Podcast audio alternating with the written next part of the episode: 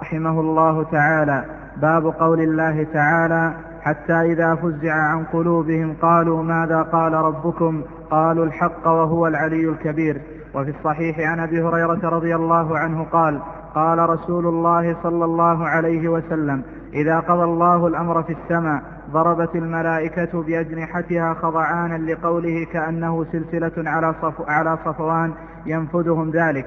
حتى إذا فزع عن قلوبهم قالوا ماذا قال ربكم قالوا الحق وهو العلي الكبير. فيسمع الكلمة مسترق السمع، ومسترق السمع هكذا بعضه فوق بعض، وصفه سفيان بكفه فحرفها وبدد بين أصابعه. فيسمع الكلمة فيلقيها إلى من تحته، ثم يلقيها الآخر إلى من تحته حتى يلقيها على لسان الساحر أو الكاهن، فربما أدركه الشهاب قبل أن يلقيها، وربما ألقاها قبل أن يدركه فيكذب معها 100 كذبة، فيقال: أليس قال لنا كذا ويوم كذا وكذا كذا وكذا، فيصدق بتلك الكلمة التي سمعت من السماء. وعن النواس بن سمعان رضي الله عنه قال: قال رسول الله صلى الله عليه وسلم: إذا أراد الله تعالى أن يوحي بالأمر تكلم بالوحي، أخذت السماوات منه رجفة، أو قال رعدة شديدة، خوفا من الله عز وجل. فإذا سمع ذلك أهل السماوات صعقوا وخروا لله سجدا، فيكون أول من يرفع رأسه جبريل عليه السلام، فيكلمه الله من وحيه بما أراد، ثم يمر جبريل بالملائكة، كلما مر بسماء سأله ملائكتها: ماذا قال ربنا يا جبريل؟ فيقول جبريل: قال الحق وهو العلي الكبير. فيقولون كلهم مثل ما قال جبريل فينتهي جبريل بالوحي من حيث أمر إلى حيث أمره الله عز وجل. هذا الباب كما ذكرنا بالأمس مناسبته لكتاب التوحيد أن فيه برهانا على أن المستحق للعبادة هو الله جل جلاله، ذلك أنه هو المتصف بصفات الكمال والجلال.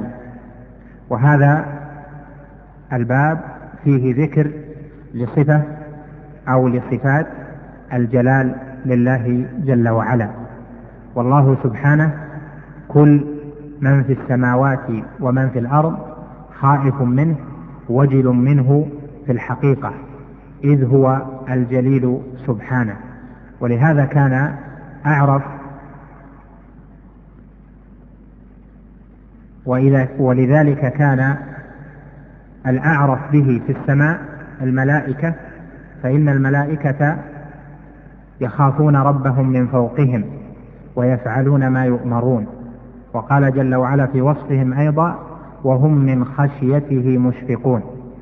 فصفات الجلال لله جل وعلا صفات الكمال له سبحانه، وصفات الجمال له سبحانه، هذه كلها دلائل على أنه هو المستحق للعبادة وحده دون ما سواه.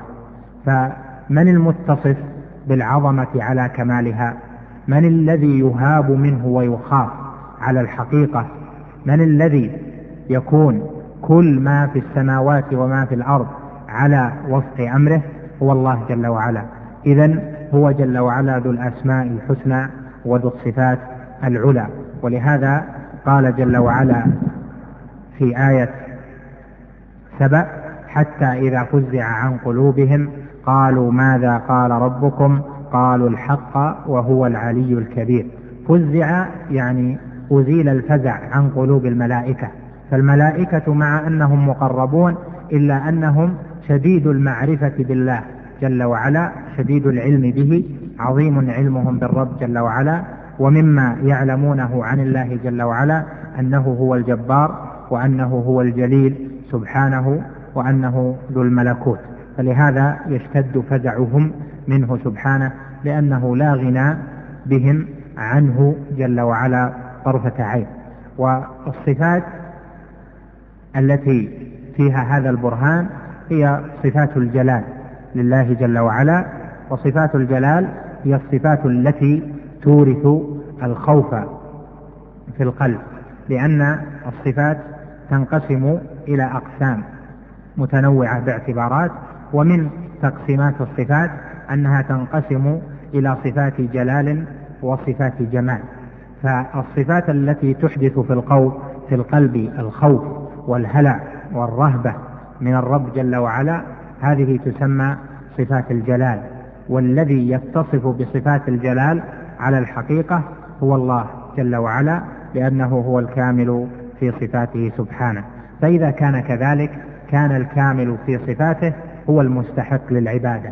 وأما البشر، أما المخلوقون، فإنهم ناقصون في صفاتهم، يعلمون أن حياتهم ليست حياة كاملة، وإنما هي حياة إذا عرض لها أي عارض صار المخلوق